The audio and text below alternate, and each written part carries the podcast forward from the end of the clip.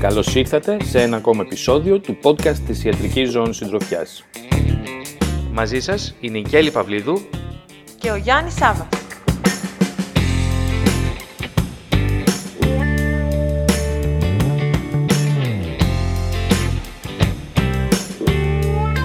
Hello, this is your host, Ioannis Savas, and your hostess, Kelly Pavlidou. This is a new episode of the podcast of the Hellenic Journal of Companion Animal Medicine. We are very pleased to have with us today Paulo Steagall. Paulo is a professor of veterinary anesthesia at the University of Montreal. Hello, Paulo.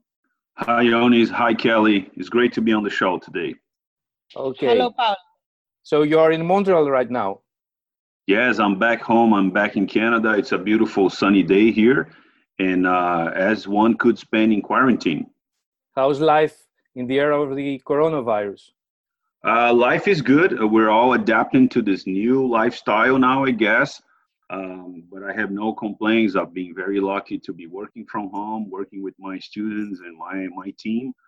Uh, so we're all just trying to collaborate and staying home, and uh, hopefully this is going to be over soon, or we're going to uh, go back to this new life that we might have to face from now on. Fine. So the reason for this uh, episode is your recent publication, the scientific reports last year. Is this a publication of the Nature journal? Uh, that's that's not Nature, the publication, but it's uh, it's from Nature Publishing. Oh, uh, from the group Nature. So, but the journal it's called Scientific Reports.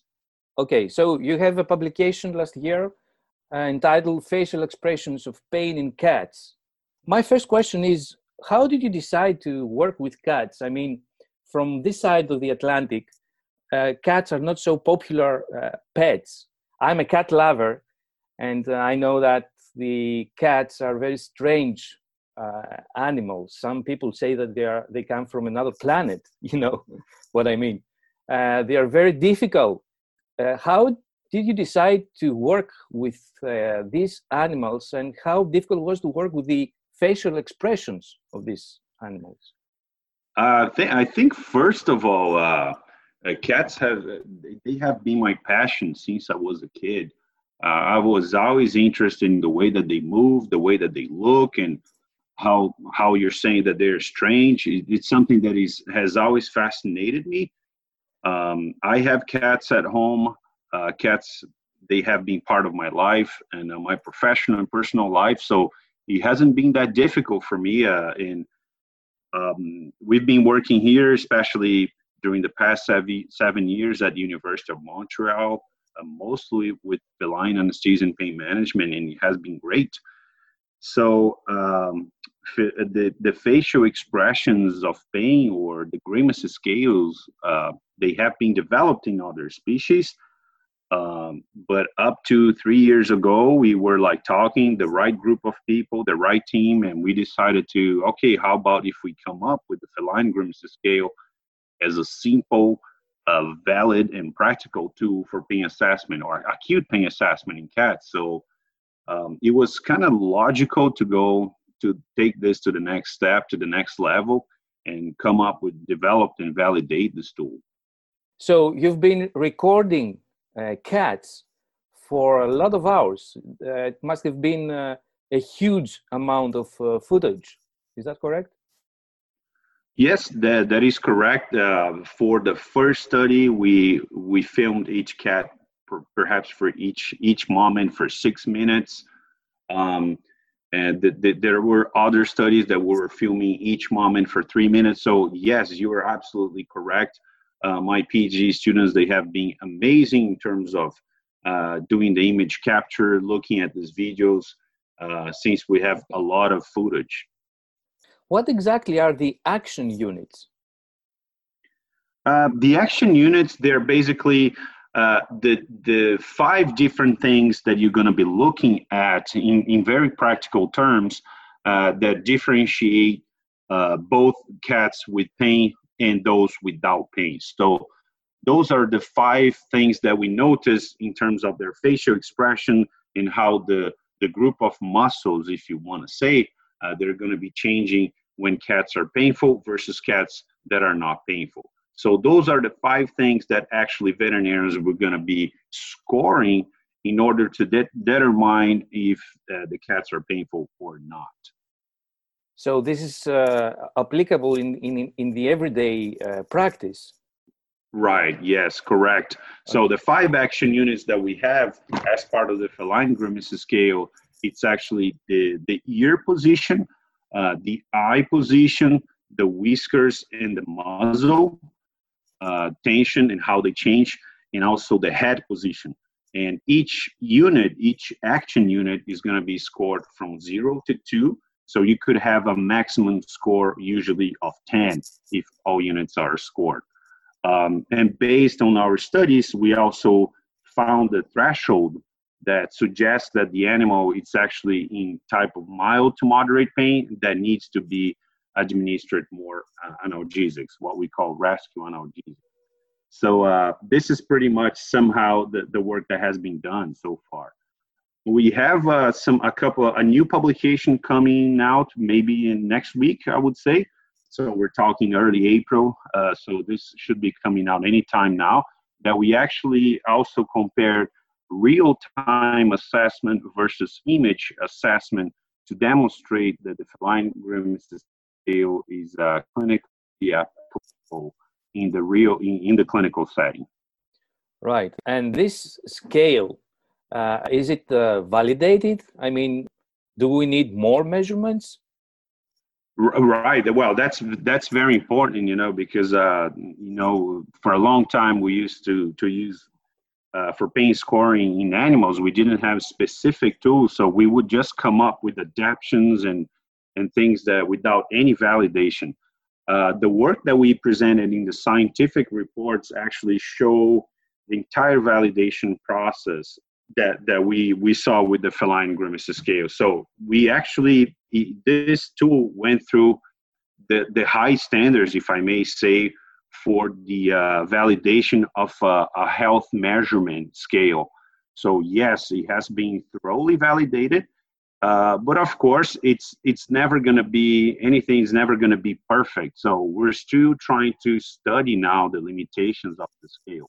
So this new article that is coming out uh, next week or so uh, that we talked about, it's actually also looking into the influence of sedation with uh, acepromazine and buprenorphine in, in, cats undergoing ovariohysterectomy. And we showed that actually this type of sedation protocol did not impact the feline grimace scale scores. There's a lot of things that you could be done. It could be done. So we're looking to different aspects. We're now looking to how this can be used uh, in patients in cats undergoing uh, dental extractions. This is something that it's also going on. And, uh, and there are also like a couple of new studies that I cannot share with you yet. Paulo, are there any limitations about this uh, scale? Well, we, we discussed some of them already, but for example, talking about sedation, the study that I mentioned, we only, we only showed that uh, the feline grimace scale scores are not affected by acepromazine buprenorphine. But we don't know, for example, how it's going to be affected by anesthetics uh, in the early postoperative period, for example, or um, after the administration of dexmedetomidine, buprenorphine, or dexmedetomidine butorphanol, for example. So uh, there are still things that we would like to look at, um, and also how the, the, the tool um, may be applied for uh, pet owners, for example, specifically for cat owners. So is there something useful there that pet owners could be using this tool to, to see if there's something wrong with their cats at home?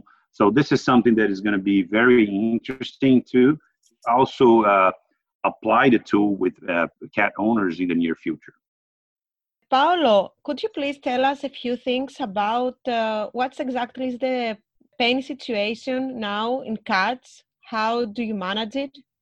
Yes, Kelly. So this is a very exciting time for feline pain management because we know much more about this species than we used to know in the past. So, for example, in terms of pain, a feline acute pain assessment, we have now three validated instruments uh, the UNESP Botucatu uh, multi-com, um, multidimensional composite pain scale, uh, the Glasgow feline pain scale, and, and also the feline grimace scale now, for example. We have also some tools for chronic pain assessment, and uh, mostly important, uh, most importantly too, we now have some specific strategies, some specific studies addressing the needs of the cat in terms of pain management.